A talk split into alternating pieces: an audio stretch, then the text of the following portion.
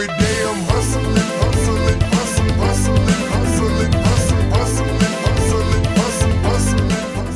I'm Q. And I'm Jewish Dave. This is Bird Road. Dave, why don't you read us in? Tell us what's going on. Yeah, well, this is Bird Road, like I just said. And if you're listening, you should be subscribed to Bird Road. We heard the part about it being Bird Road already. Well, I'm just making sure that they are fully aware of what it is that they're about to hear. And Christ, yeah, man, this never ends. It never ends with you. You know, people can subscribe, they can rate, they can review, and they can also get in touch with us. birdroad@allpointswest.net is our email address, our official email address. Is that, does that forward to the both of us, Q? If somebody was to... That should hit both of us. And you're betraying, you know, how little interaction we get with that email address by just questioning whether or not it even... No, I'm not questioning it. Oh, like, so what you're insinuating is that you've set up a Gmail rule where you forward that directly to your spam. Is that what you're insinuating? My spam is just out of control. It doesn't know what to do with any of my emails. Imagine looking at your spam. What would be inside of there? It's mostly real emails. Actually, I almost sent you a screenshot the other day of my spam. It was a Hillary Clinton email, and I thought you'd enjoy that. Yeah, let's see what she's running for. Let's see what she's up to. So, what's going on over on Piecing It Together? Piecing It Together, we've had like a string of new guest co-hosts, which has been great. Lots of episodes, one after another, just knocking them out. We're about to do one on The Father, about to do one on La Llorona. That should be a great episode coming up here soon. Awesome movie year. Just started Spanish season 7. The Crybaby Lady. That's right. The Crybaby Lady. Is that a direct translation? You would know. Yeah, actually it is a pretty direct translation. Yeah, the Crybaby Lady. I used to call my daughter Llorona when she was a baby, when she was little. Why didn't you ever call me that? She is still a crybaby. Well, yeah, lots of good stuff happening over there. So, Dave, I want to try something a little bit different with you today, and I've been wanting to do this sort of new format for a little while now, and I've had this story in my crosshairs for a while, ever since people started talking about one of my favorite topics, one of my favorite bugaboos, which is the overall inefficacy and undemocratic nature and just corrupt garbage heap that is the United States Senate. And I was trying to come up with a good story that we could tell about, that we could use this new format, what I'm going to be calling Story Boys, where it's just them boys episode, and we do Story Boys. And I basically am telling you a story, right? And I want to, I want to just enlighten you and hear this like fresh knowledge land and settle on your fertile mind. And for the listener at home, just know that I'm currently tucked into bed right now. I've got the blanket nice and tucked, so I'm like really ready. Yeah, I'm gonna fall asleep as soon as this episode is done, and it's gonna be nice things. So this is Story Boys. So this is our first Story Boys episode. Just them boys, Story Boys. And I'm going to keep saying it. So I wanted to like have a do like the classic storytelling thing where you like zoom out to this big picture problem or this narrative or this idea and then zoom in really closely on one small part of that story that just this is like real This American Life type shit, like a small slice of just like one story that tells that larger story. And for a while, ever since pretty much the two special elections in Georgia went to the Democratic candidates there, for a while I've wanted it to be about this, like I said before, the Senate, the United States Senate, which I think is probably the biggest obstruction and toxic dump of a institution, which is really saying something in our entire country, in our governance, in the way that we, in our constitution, in the way that we run ourselves. And for a while, I really wanted to focus in on like one exemplar or like one particularly, corrupt mechanism of that institution.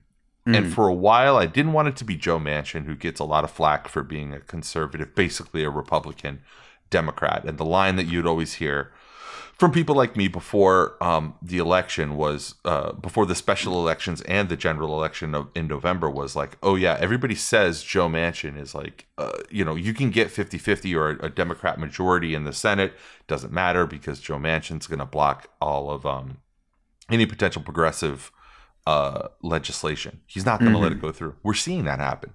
But my point that I had made on this show and to other people and in other conversations is that Joe Manchin's really just running cover for like a handful, maybe as many as 10 other senators who pretty much feel the same way that he does, but and serve the same sort of paymasters that he does, that get the same, you know, corporate campaign contributions that he does, but he's basically like the sin eater for all of them. He's the one that gets shit on because, you know, the nature of his constituency in West Virginia is such that he can weather it in a way that people in like a purple state, Democrats, I should say, Democrat senators in like a purple state or even a blue state wouldn't be able to weather it.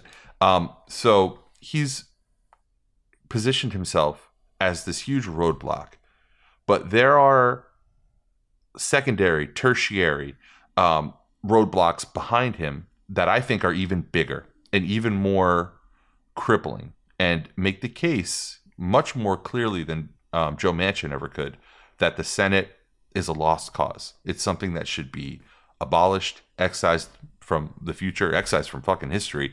And every understanding that the only politician that I actually really kind of admire is a senator in the United States Senate. Like Bernie Sanders is one of the only people in my lifetime that I've really ever admired or respected in political office. And even understanding that destroying the Senate would mean getting rid of Bernie Sanders, and ending his career, I still think we should do it. And the story that I want to tell you today is about one person who shows exactly why that's the case. Okay. What is your current level of knowledge on the COVID financial aid package, the large, you know, $1.9 trillion package that has in fits and starts made its way through Congress? My understanding is, you know, obviously fairly minimal, but I know that it most likely is not enough, and the people that have to agree on it don't agree on it. So that's pretty much where I'm at. Okay, so that's pretty good. Part of it is part of that package had been until recently a proposed increase to the federal minimum wage of $15 an hour, which. It's currently $7.25 an hour, has been $7.25 an hour since you and I entered the workforce, basically. Yeah. Like, which is crazy. Me, not so much you. Because you occupy a weird sort of liminal space where like you might make like $3 an hour, but you also might be worth like $25 million. And it's a very weird thing. Like when you figure out the math of the work that you put in and the hours that you're on, you're technically a 24-hour-a-day employee. I hope not a lot of people are listening because this could be bad. But yes, my situation's all fucked up. It doesn't make any sense. You are a guy who... who probably has tens of millions of dollars of property in his name and can't and has to seriously consult your budget when you buy a Southwest Airlines ticket to Miami. Yeah, or a smartphone case. I have to keep a case on my phone so it doesn't break. So I say that to say that a lot of the people who are like affected by this stuff, by this once in a lifetime right now opportunity to push through long overdue legislation like a $15 an hour minimum wage, you know, they don't occupy the same space as me or you. And studies have shown I'm not going to sit here and debate the merits of the $15 an hour minimum wage studies have shown beyond a shadow of a doubt. Implementation of it in other municipalities and in other countries have shown beyond a shadow of a doubt that it's the right thing to do. At this point, it's probably not even enough. It probably should be $20 to $25 an hour. Right, for sure. And that, along with, you know, like stuff that we talk about on the show all the time, like a slate, a raft of, you know, welfare state entitlements and things like, you know, Medicare for all, free college for everybody, stuff like that, should all come together. Universal basic income, all these things should come together to create a better society, ideally. But you got the Joe Manchins standing in the way of that kind of stuff, even right now, in the midst of the worst pandemic that we've ever, that anybody who's alive has ever lived through. But like I said, like I alluded to earlier, Joe Manchin is only the guy taking the heat, or at least he was, because now one of the other enemies of progress has made herself known very clearly, and her name is Kyrsten Sinema. Kyrsten Sinema is the senior, I'm going to assume, you know, no level of knowledge from the folks that are listening right now, and try to explain exactly who and what Kyrsten Sinema is, because she's the topic of this show today. And her story, Dave, is emblematic of not just what's wrong with the Senate, the United States Senate, but also what is wrong with the types of people that it attracts, and what's wrong with the type of, with what it does to those people, what it turns them into, and also kind of like what those people already were.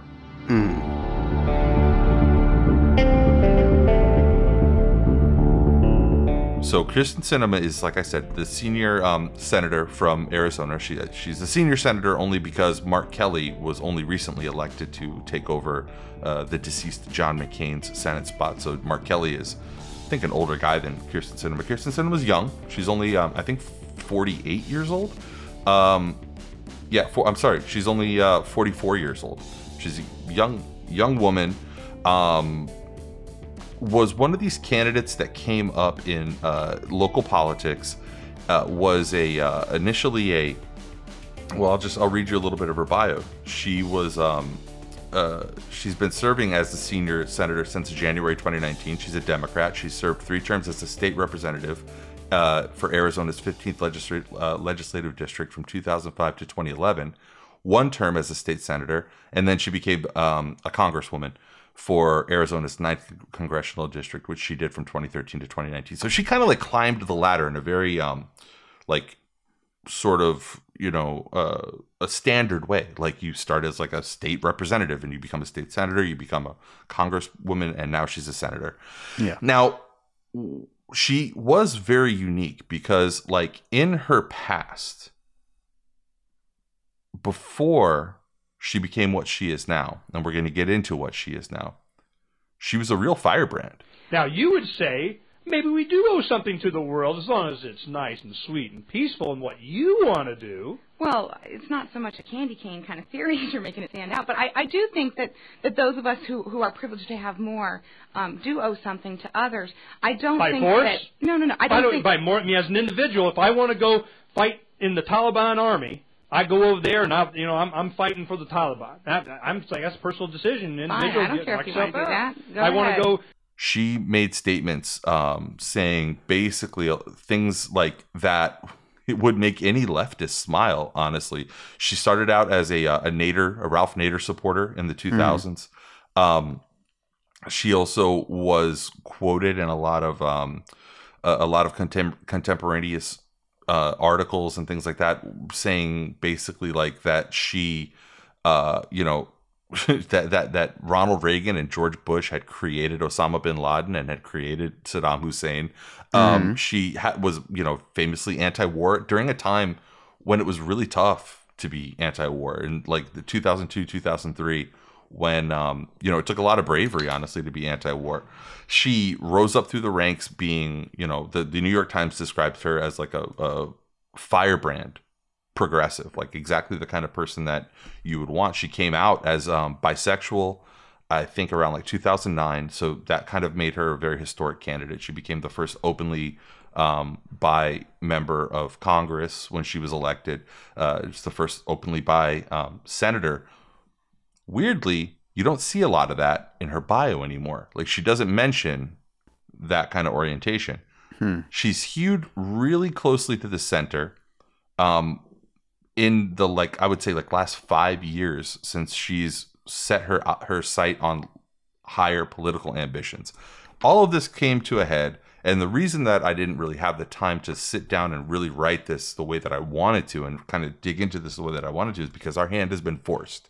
Because the most popular image on Twitter over the course of the last 5 days, it's really been a video, and I'm going to share it with you. Now, this is Kyrsten Sinema casting not the deciding vote or anything like that, but a vote on whether or not the $15 an hour minimum wage should be included in the aid package.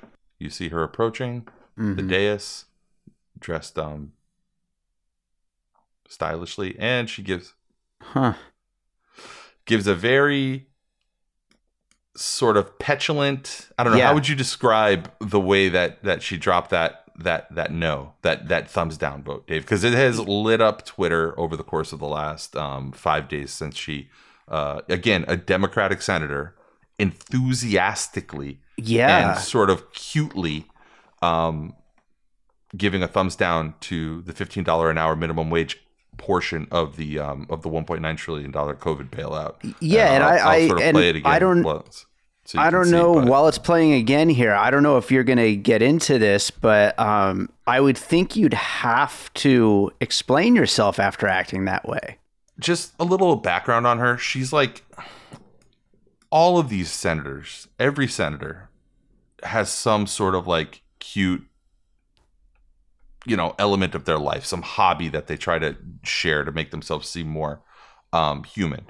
Hers is fitness. She's a and shoes and style stuff. So she's very like, you know, of like that sort of third wave feminism, like embracing your girly elements of yourself, but also, you know, healthy, being like all into the health and wellness. She's done, I think she's the only senator ever to do an Ironman. Right now, for me, my job is pretty big. The work I'm doing right now to try and help Arizonans through this crisis is pretty intense, and it takes a lot of time and a lot of effort, and it can be emotionally pretty difficult. And so for me, making sure that I have time each morning to do my workout before I start the day helps me have the strength I need to serve my community throughout the day and try to help people and save some lives. So she's like in incredibly good shape and very like dedicated to working out and stuff like that. And she shared, that's the kind of stuff that she shares on social media. So I bring that up to tell you, like, you're not going to get a lot of responsive, like deep thoughts out of her, like in terms of justification. But she did have this to say. Your point, you should have to explain yourself, right? Yeah. Like, why would you behave that way? Why would you get up in such a petulant manner and sort of in such a whimsical way, just like throw this very important. Yeah, she's starting shit, clearly. Yeah. Like, so here's her explanation that she posted on social media. I understand what it is like to face tough choices while working to meet your family's most basic needs. I also know the difference better wages can make, which is why I helped lead Arizona's effort to pass an index minimum wage in 2006 and strongly supported the voter-approved state minimum wage increase in 2016. No person who works full-time should live in poverty. Senators in both parties have shown support for raising the federal minimum wage, and the Senate should hold an open debate and amendment process on raising the minimum wage, separate from the COVID-focused reconciliation bill. I will keep working with colleagues in both parties to ensure Americans can access good-paying jobs, quality education, and skills, blah, blah, blah, blah, blah. Nothing else interesting in the statement, really. I think that most people read that and think that's bullshit. If you think that, if you believe that the minimum wage should be higher, that and you know, contingent with all of the, you know, millions of people who would be lifted out of poverty and all the different, you know, iterations of types of families and things like that, all the repercussions of that, all of the positives that would engender, everything that would create a situation where you you know, gave a living wage to people. If you believe that, then vote for it. Right. I think that's bullshit personally. I get the sentiment, though, that, you know, the wanting to make it its own separate issue and not be a part of the overall COVID bill. But at the same time, if you're in politics, you should know that that's just the way these things happen. Right. I think that's a bullshit response. I think that pointing to like the need for you want to know how it's bullshit? Imagine a huge omnibus piece of legislation like this passing through with some huge win for Republicans baked into it. Yeah. Tell me the name of the Republican senator who would vote against it and be like, no, we should separate this, debate it, put it on the calendar, and give it its own moment in the spotlight where you can. No, of course not. No, there's an opportunity. Get it done. They're getting it done right here and now. You have the chance to do it right now. So Arizona, I would love to pick your mind, because Arizona is a place that I think in the wake of this sort of controversy with Sinema, people have been trying to like pin down like what her constituency is. Is this like what Arizonans want? Are they like not in favor of a minimum wage? I looked it up, and apparently of all the eight Democrats total voted against that particular portion of the of the package. Of those eight, she has far and away the most people in her state who would be affected by it. She has like there are 800,000 people earning minimum wage in Arizona, and they would all have their lives uplifted by this legislation, and way more than anybody in Joe Manchin or Tester or any of these other guys in any of their home states. So you're somebody who visits Arizona a lot, right? I'm like wondering, like, what is the political valence there? Like, do you get the feeling that you're like in the South or something, or in like the country, or do you get the feeling like it's when you guys visit, like what is it like in Arizona? Because I think for a lot of people, it's kind of like a little bit of a almost like a flyover state, like one that you don't really think about a lot. Yeah, everything seems really small townish. Like it's just, you know, one small town to the next with like long stretches in between where it's like, you know, who the hell lives out here, you know? But you know, it's beautiful though when you get to the cool parts.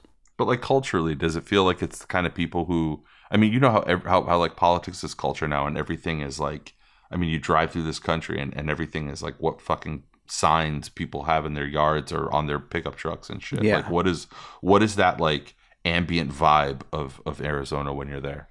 Yeah, I think it was fairly Trumpy last time we went. I'll say that. But I mean, it was also like right before the election and everything, so it's kind of the perfect time for everything to be like highly political. I think that's instructive. And I think that something else, but like considering who it is that she has to, you know, who she has to represent. Remember, she got voted in multiple times by Democrats. Mm-hmm. The other senator of her party got voted in by Democrats. The president, partly on the strength of winning Arizona, which Hillary Clinton did not do, was voted in by Democrats as well, right? So I'm at a little bit of a loss because she's also not a one of the candidates who's really like raking in cash and like taking huge speaking fees. Her net worth compared to the other seven senators who voted against, she's far and away personally the least wealthy. She's like all the rest of them, their wealth is in the millions of dollars. Joe Manchin is worth tens of millions of dollars. He's a very rich man. She's worth like negative $300,000, which means that she's basically just a normal person with right. with a mortgage, like just a normal person. Which begs the question. I was trying to think of an analog of like who that is like, and the only person I could come up with was Obama, who I think she fits the bill of very well. And I want to get into her background because I think that there is, first of all, there's some interesting shit in her background. Second of all, I think it's again, like instructive. It tells us like where she's coming from and what she wants to do. And before I say it, I want to tell you like I want to mention this. Any big time political career particularly in the United States Senate, where your power is like orders of magnitude greater than other people in Congress, right? In Nevada, or take Florida. In Florida, we have 28 congresspersons, and we have 2 senators, right? There's only 100 senators. There's 458 congresspeople, members of Congress. It's a very, very powerful position. To get there, you have to be like basically like an individual brand. There's not just some random lunatic who's just like enraptures the people and the people love him or her and is able to, honestly, only Bernie is the only one. Everybody else is like, he's like the craziest member of Congress. Like he doesn't have some enormous, party infrastructure backing him or pushing him. He hasn't been vetted 15 different ways from Sunday. You see a lot of like loonies get into the House of Representatives. You don't see that many overtly bonkers like QAnon or like, Tea Party people get into the Senate. It's mostly a chamber made up of very like vetted people. People establishment-y. Yes, very establishment-y. It's actually the big problem, right? It's what we're talking about is that these people like Sinema, are more adherent to the way things are, the status quo, than they would be to any kind of change that might actually benefit people. Mm-hmm. So I say that to say this. To make a brand like that, there's an element of myth-making that is involved. Everybody, just like every politician, lies, but particularly in the U.S. Senate, people have to sort of bolster their credentials and make themselves out to be more than they are. Mm. Like I use the example here in Florida. I have 2 senators. They're both Republicans, right? First one is Marco Rubio. Marco Rubio is a guy who I think people forget this, but one of the ways that he was elected was obviously he had huge Republican support in Miami, which redounded to his benefit. More so than like a white guy or like a black guy, honestly, might get, because he is a Miami Cuban. And he spun the tale about how his parents fled Fidel Castro's revolution in Cuba. But it actually turned out that they had left Cuba years before the revolution happened, years before Castro came into power. Mm-hmm. And that didn't really, that didn't really come into play until he was already years after he was elected. And they were like, oh, well, yeah, I lied about that, I guess. Oh, well. And he still kind of does claim like my parents fled the type of socialism that we don't want to see here in the United States. At the time that his parents left, Cuba was still under Batista, and Batista was very much an ally of the United States, brutal as he was. Our other senator, technically our junior senator, is Rick Scott, along with being just a fucking demon of a human being. He was a 2-term governor. He billed himself as this former like Navy man, a self-made captain of industry. He has this like very impressive record of building multi-billion-dollar healthcare companies. But we already know, and this has been out in the public knowledge for a long time. All you have to do is look at his any tweet that he makes. People reply with the article about this in his comments. He ran a multi-billion-dollar healthcare company, but he was also running an enormous fraud. He was taking millions of dollars in kickbacks, and eventually his company had to spend $2 billion on all the civil fraud lawsuits that they created. It was the biggest Medicare fraud in the history of the program. And he ran that, and that's part of his origin story. But the myth making is successful, humble beginnings, all those tropes, right? That they use to build people up, that they use to like make just a normal congressperson into a senator. Can we build out this story about you and make you into this more mythical figure? And Sinema's no different. So I want to read you a little bit of a New York Times article that goes into her backstory, because there's a Florida connection. Mm-hmm. And I think it's, again, very telling. When Kyrsten Sinema began her rise in Arizona politics in the early 2000s, she was a Ralph Nader supporter and a local spokeswoman for the Green Party who worked to repeal the death penalty and organized anti-war protests. But today, as a Democratic nominee, this article was back in like 2018 when she was running for Senate for the first time. Mm-hmm. While she is now a three-term member of Congress, she's running as much on her biography, which include her 3 years spent homeless as a child, as any issue. She's using that personal hardship to project grit and distinguish herself from most people in politics, as she says.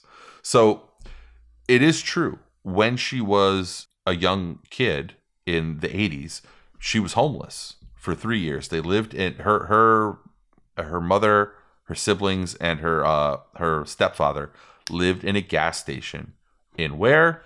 Florida. And so that has been like a central story of hers, part of her myth making. Turns out it might be kind of bullshit. And this again is from the same New York Times article.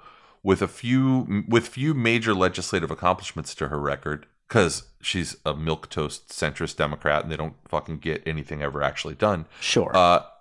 Ms. Sinema is largely running on a political image that she's shaped and reshaped over the years, and nothing is more central to it now than her childhood homelessness. In speeches and interviews, she recalls how she spent 3 years as a child living in a former gas station without running water or electricity.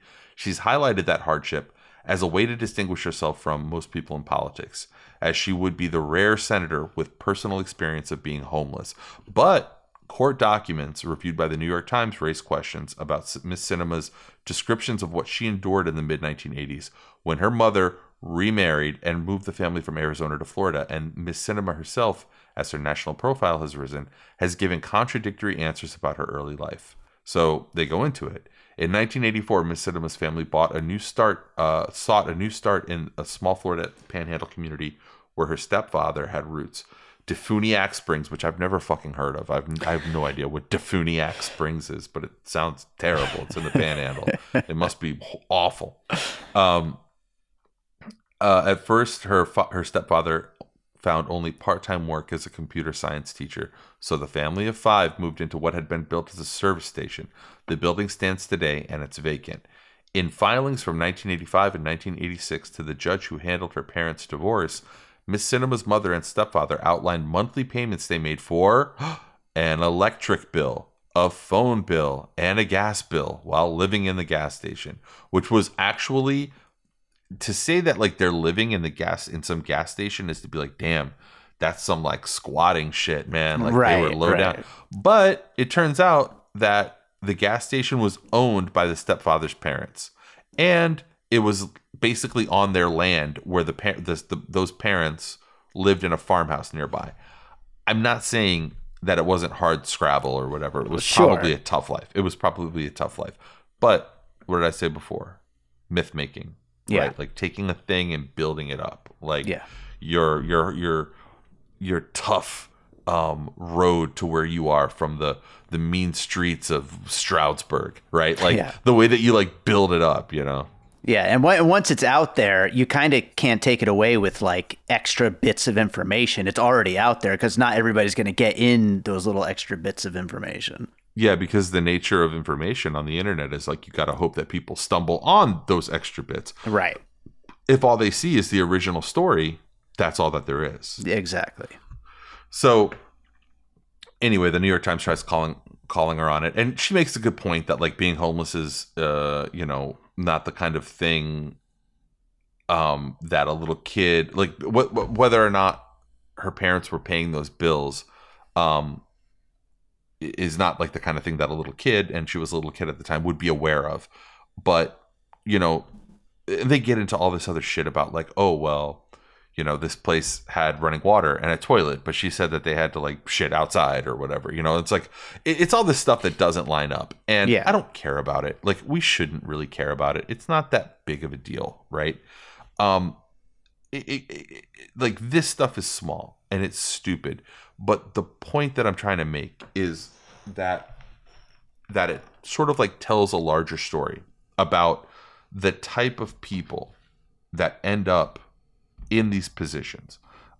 Moving forward, She goes to BYU. She ends up on scholarship there. She's an amazing student, gets straight A's, graduates a year early from high school to go to BYU, graduates top of her class, eventually moves back to Arizona where she was originally from, right? And gets into politics through the world of activism.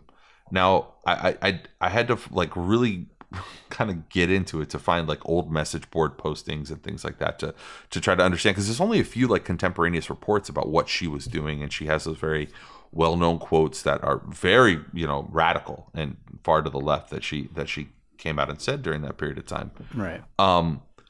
But if you dig deeper in Twitter and on some old message boards and things like that, what you'll see is allegations from people who were also involved in those leftist groups and those organizations that after her involvement, they became pretty convinced that she was this is not strange in leftist groups and especially anti-war groups, that she was an informant, that she was there specifically filling the role of somebody who was going back and telling law enforcement about, which in the years after 9/11 was very common. It's still very common for leftist groups, anarchists or anti-war groups to have, to be riddled with cops.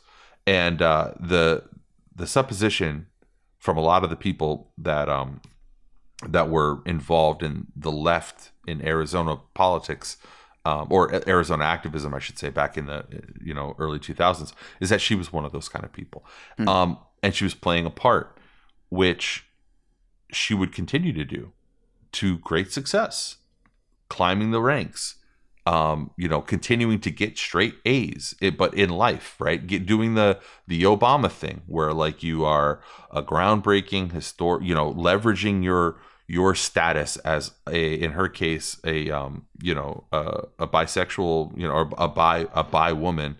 Yeah. And in the case of Obama, of course, the fact that he was black, leveraging that as your hook, your bit of relevance, your historicness.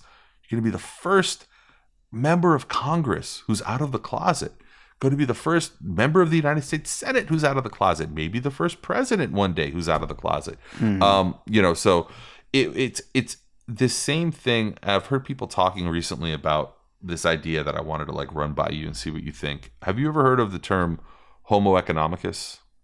No. I like the word, though. You would. Homo economicus is kind of the theory of economics that you and I were raised on, and that most people in this country were raised on, where it's it's a theory that we are looking out only for ourselves.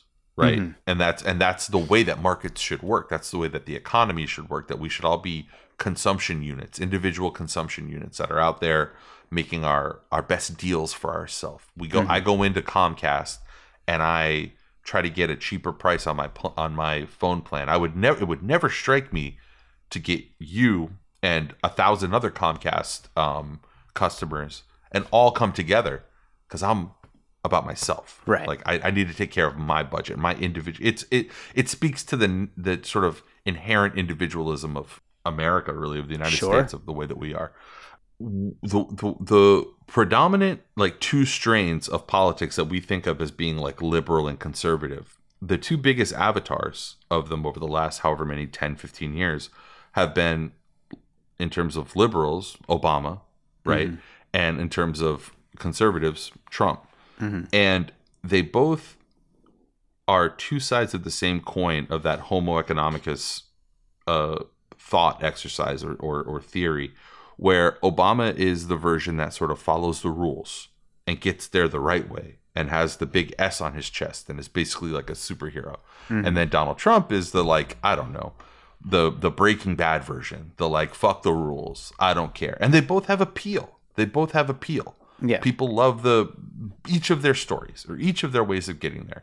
But they are still just based on this sort of inhuman just desire for clout and for because that's really what Obama was. And we know that that's what Trump is.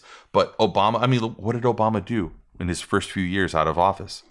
He became a fucking TV executive. Mm-hmm. Did he fucking work to cure cancer or fix the world, or like, you know, get, you know, justice for Africa or something. No, he didn't do any of those things.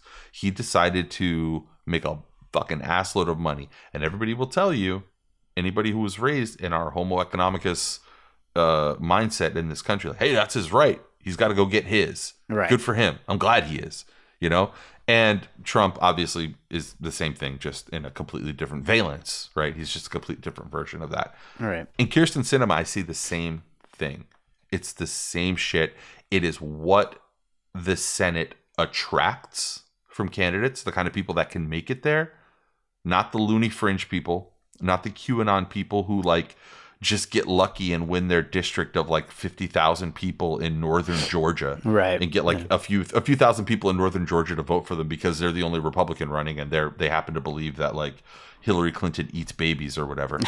but this is a different level of kind of scariness, yeah. And I it's way more dangerous than any QAnon person. When you know, Dylan had the famous line where he wrote about like the politicians standing in the aisles and blocking up, you know, the progress. And that's what this kind of person is. It's a person who is not an overt enemy. It's a person who's way more dangerous than an overt enemy, because an overt fringe crazy conspiracy theory person, if they're not Donald Trump, they're probably not going to be anything more than like, you know, some local legislator or even a member of Congress. This is one of the 100 most powerful positions in our government. This is a United States Senate. Well, and these kinds of people appeal so greatly to the whole like American dream, anybody can become successful mindset, which is, you know, what this whole country is built on. And she is one of the success win type people. She is like a LinkedIn, you know, influencer type person. She is like a, you can do it too. You know, if I can do it, you know, like, here's my workout tips for a successful Saturday type person, you know, here. And she is building herself as and this might be irreparably damaged because of this fucking thumbs down, you know, play acting that she did. Because nobody thought that was cute. Nobody thought that was cool or funny, but she is like a lifestyle brand in the making. Like, she will have like a line of towels at Target probably one day. I mean, she's that kind of like, she's a lifestyle brand in the making. I still wonder about that though. Like, to go back to, you know, that thing that has kind of set this whole conversation off. Like, you'd think someone like this is so calculated that they are seeing a couple of steps ahead as to what the reaction to an action like that would be. And, you know, is this kind of fallout part of that plan, or did she just not? That brings up such a good question, because like, I don't know if the action, because the reason that we're sitting here talking about this, I had wanted to talk about Kyrsten Sinema for a while, because I had a tweet a while back where I was like, where I got into it with some people, but like I was talking about like, don't just blame, if you're a Democrat and you're, you know, supporting Biden-Harris, don't just blame Joe Manchin for not being able to get your shit done. There's 10 other Democrat senators who are just like Joe Manchin, just like Joe Biden, who are very invested in making sure that things, at the time I was talking about Medicare for all, but that the logic holds true for minimum wage. They're just as beholden to the same interests that don't want any timber of that raft that I was talking about earlier, of the progressive legislation. They don't want any of that stuff to pass. Yeah, they don't. And to say that they want to wait until it can have a clear airing and its own moment in the sun, and to have it being heard openly and debated back, that's bullshit. Right. It's bullshit, because, by the way, just like this COVID package, every piece of legislation is going along party lines. It's all 50-50. There isn't a single bit of like, oh, well, we won so-and-so over to our side, or we won this person over to our side, other than maybe the senators who didn't want to get shit canned and like actually went against Trump in the a completely meaningless vote when they went against Trump in the second impeachment hearing. Other than that, there's nobody getting convinced to move over to another side. Right. Yeah. I think one of the better compilations, or the better summaries of the situation, or takes, I should say, comes from David Sirota, who is obviously has a long history as a progressive journalist, and then also on Bernie's staff during his last run. And Andrew Perez over on the Daily Poster, they had this article called Kyrsten Sinema's Swamp Tale. The former Green Party icon with her thumbs down on a $15 minimum wage personifies the timeless story of the earnest do-gooder turned Washington monster. So Daily Poster is at dailyposter.com. It's a Substack with David Sirota runs, and you should subscribe to it if you can. In the article, it says, one of the most enduring parables in American culture is about going to Washington. It's a tale of earnest do-gooders deciding to run for office on a pledge to be a voice for the voiceless, then getting to the Beltway and quickly becoming a swamp monster, selling out the folks back home. There's countless examples of this phenomenon, but we should understand that there has maybe never been such a pure personification of this cliche as Kyrsten Sinema. That's what I'm talking about, Dave. That's what I'm saying. Is like, she is this Washington, like the inherent evil of the United States Senate distilled. And she managed to capture the entire trope in one iconic moment that should never, ever be forgotten. Sinema's gone viral for, and then they go on to describe the actual action of the thumbs down as an NBA dunk contest-like spectacle of casting that unnecessary vote to crush millions of workers. Sinema's display is notable not just for the spectacle, not just because she represents a state Joe Biden won, and not just because she decided to break with her own Democratic colleague Mark Kelly, who's running for re-election. Her vote is also newsworthy for how it caps off one of the most grotesque political journeys in the history of the modern country. Unlike many corporatists in Washington, Sinema did not get her start as a standard-issue business-friendly cyborg created in Westworld-style factory at the local Chamber of Commerce. She was a Green Party icon, a social worker. She'd been elected to Arizona's legislature as a proud, unabashed progressive. She even became a board member of our organization. David Sirota used to run this organization called the American Legislative Exchange Council that was basically like championing progressive causes. So they go on to like explain this progressive image that she had built for herself. She was very much, you know who she reminded me a lot of? Because she was like animated by personal experience and personal tragedy. And if you watch a lot of these old clips, and God, I don't want to smear like a friend of our show, but she reminded me a lot of Amy Vallela. Mm-hmm. Like she was that kind of like very real salt of the earth person who had endured real life in a way. Like this woman, Kyrsten Sinema, turning into what she is now would be as stunning to me as if somebody like Amy Vallela, completely betrayed, although a multiple time guest of the show, completely betrayed all of her morals or her her political beliefs or just ideals and became a swamp monster. And it's ridiculous, the 180. The 180 is like impossible to believe. It's scary. It's like horror movie shit. Yeah, it's like when somebody takes a mask off and you're like, you've been that person this fucking whole time. I don't know. And like, I always wonder to myself, like, if these people are always those people underneath, or if it's just a collection of compromises they make with themselves that build over time. Like we always say, like, oh, the 20-year-old version of us or the 15-year-old version of us would beat the shit out of us if they saw what we are now. And I wonder if it's just like an extended version of that, if it's just this like this mountain, or more like a gulch of compromise that just gets worn down over time by this small trickle of bad decisions or self-interested decisions. I guess there may be good decisions from her perspective. Right, it's still, I mean, and that all makes sense, but it still makes the actual action super hard to read. Despite any of the possible explanations for her change in the things that she's standing for. I mean, just the way she did it is just bizarre, truly bizarre. Like they get into it, and again, Sirota and Andrew Perez, they're both really good reporters. They talk about how she gets to Washington after working in the Arizona legislature in the Capitol. She voted to help corporate lobbyists harm lots of marginalized people that she claimed she got into politics to protect.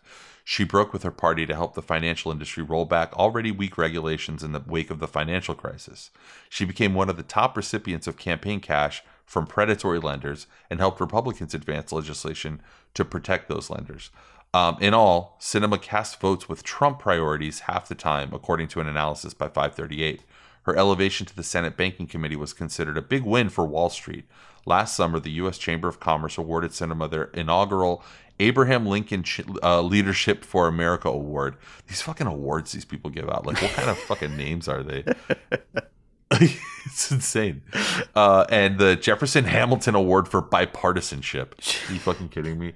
Everybody who gets the Jefferson Hamilton Award for Bipartisanship should be fucking lined up and just like just gunned down in cold blood. There's no way.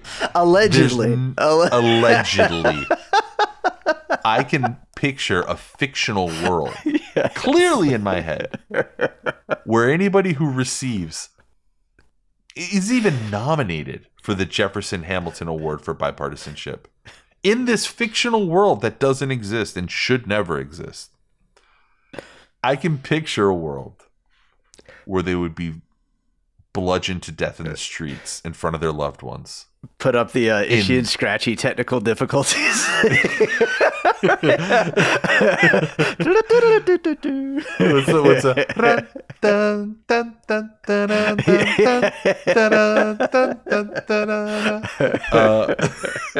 You know what? This is a complete tangent. Don't you hate this is a bugaboo of mine. The fucking well-known music in culture that you don't know what it's called. Yeah. Like, you don't know the name for it. Like everybody knows the name of Yakety Sax, right? Right. Just, that one, like, everyone somehow learned. Everyone somehow figured out the word for that one, the name for that one. But like all of those, like those immediately identifiable pieces of music that define, you know, entertainment and television and movies and shit like that, but you just don't know what they're called. Yeah. That is infuriating to me. I hate that. I wonder if Pandora can, you know, if you can play it on Pandora. Probably. But anyway, all of this culminated in the COVID-19 relief bill, back to Daily Poster, where she's played a particularly pernicious role. Sinema, who has said that she was a social worker in an immigrant and refugee community and cast herself as a defender of those groups, voted with Republicans last month to block survival aid from going to undocumented immigrants.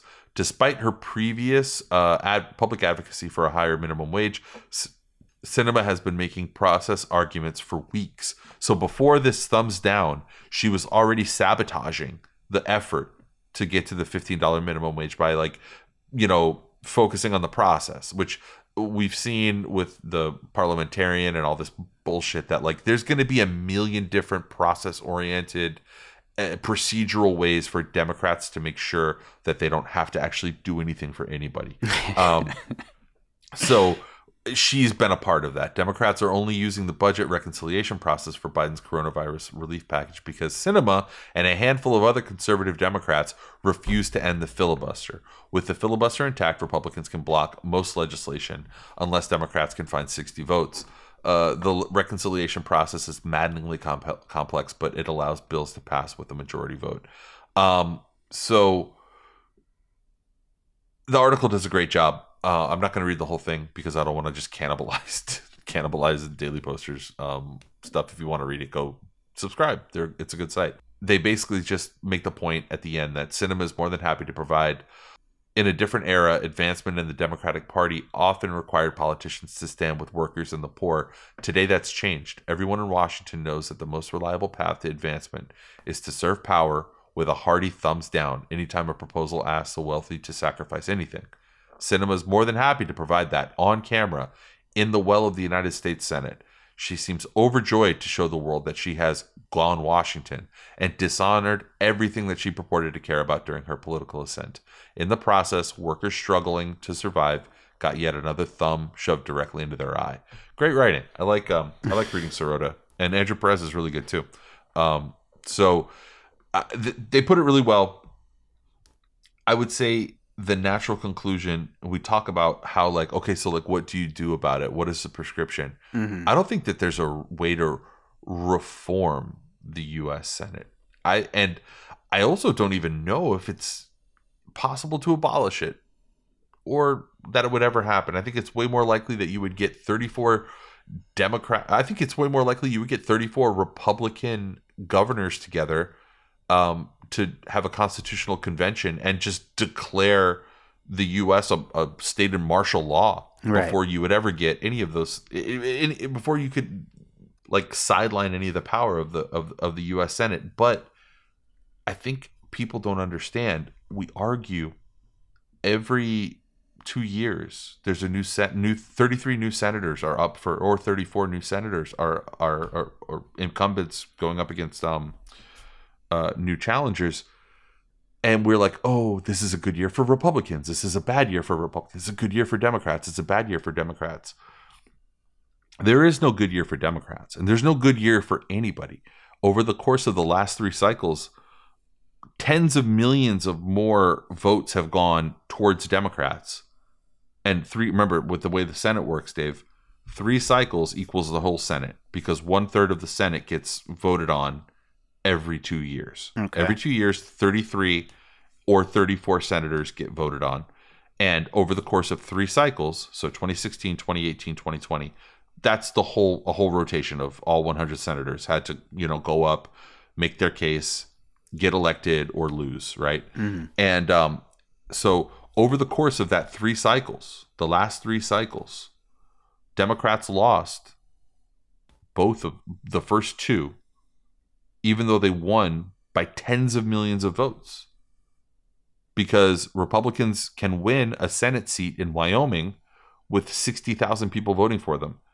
But a Democrat has to win 25 million votes in California to win. So it's incredibly, inherently at its core, an undemocratic institution. And the only time that Democrats actually were able to win control of the Senate narrowly by the skin of their teeth, 50-50 on this year, or last year, I should say, 2020, it was the only time that they actually lost the popular vote. More Republicans voted for Republican Senate, more Senate Republicans got votes last cycle than Democrats, and yet Democrats won. Mm-hmm. It's completely ass backwards. It's a terrible institution. The resources and the money that goes into, look at some of these fucking Democrat losers that I listed, that how much money they spent. MJ Hager from Texas spent $29 million to lose. Amy McGrath in Kentucky, going up against Mitch McConnell, $94 million. Jamie Harrison, who's now running the DNC, $131 million to lose to Lindsey Graham. Doug Jones, $31 million to lose. Sarah Gideon, $75 million to win, to lose the most winnable race that there's been in fucking forever up in Maine. And didn't just lose, got her fucking tits handed to her and got just crushed. All of these people got annihilated. Their entire job is to raise money and to funnel it into all of the make work bullshit fucking consultants and groups and nonprofits that support the Democratic Party. Yeah, this million tentacled fucking octopus that supports all these 6-figure and 7-figure professional managerial class salaries out there, all of these directors of outreach that are making $240,000 to make 3 Facebook posts a month, right, or some shit. You know, it's all built on sand, mm-hmm, and what it attracts aren't people that are going to actually, do any kind of business for the people or whatever. It's people who can best perpetuate that cycle of, mm-hmm, spending and, of status quo maintenance. And that's what somebody like Barack Obama was all about. That's what somebody like Kyrsten Sinema is all about. And the fact that we are seeing now, and that she very clearly showed us what she's all about, with that ridiculous gesticulation last week, is honestly the least fucking surprising thing in the world to me. Mm-hmm. And I think it's so funny that people thought she was some sort of progressive. I don't even think she's a centrist. I think that she's water. I think she takes the shape of what her and so many of these so many people in the United States Senate, they're water, they're liquid. They take the shape of whatever object that they're in. Right. And that's the shape of the object that she's in right now. Yeah, that's scary. That it's so nihilistic and just totally shows the cracks in this entire system in a kind of different way. Like there's already so many fucking cracks in it all, but it's just a whole nother way that it's just even more just violently awful. It's just, and you can look at, and honestly, you can find it on the other side too. Like you can find just recently, I think it was either today or yesterday that Lindsey Graham had a interview with Axios, right, where the reporter, I think it was Jonathan Swan, was holding him down and like really, you know, kind of trying to pin him down and be like, hey, so what is your opinion of Trump? Like, I'm paraphrasing. I don't really remember exactly what he said, but the position of the questioning was like, is Donald Trump good? You know, Lindsey Graham, are a standard bearer for the Republican Party. You've been a leader in the party forever. Donald Trump only in the last 6 years has completely stepped in and now owns and runs the party and is a complete outlier from anything that you've had in the past, even though he's a pretty natural outgrowth of what the Republican Party has created. You know, is it good or bad for your party? And Lindsey Graham was like, I want him in the party, and was almost like pretty honest and forthcoming about why. He was like, he brings votes. People vote for him and more people will vote for him. And by extension, vote for other Republicans, too. Yeah. And it's true. Lindsey Graham probably, we know this because of the primary campaign in 2015 and 2016. Lindsey Graham was vocally opposed to Trump when the circumstance suited him, right? And then slowly came to his side when the circumstances suited him. Sure. When all of a sudden Trump was in office and he was a Republican president and Graham wanted to have a voice in that administration. So you can find this anywhere. And to say that these are people who are betraying their ideals is ridiculous on its face because it presupposes that they had ideals. Right. Yeah. And it's clear that they don't. That's right. Yeah, just opportunism in any form just happens to be in the world of politics. And I'll end it with this. Don't ever trust anybody who's like one of these A-type striver people and is like way too into like CrossFit workout shit. Like anybody who's doing like, I'm not talking about sports where you actually play a game to get points or runs or touchdowns or whatever. I'm talking about people who are just like what did Kenny Powers say? I like to play men's sports. I'm not trying to be the best at exercise. Like, that's don't trust those people. Ironman people, fucking triathlon people, trying to be the best at exercising. Fucking shit.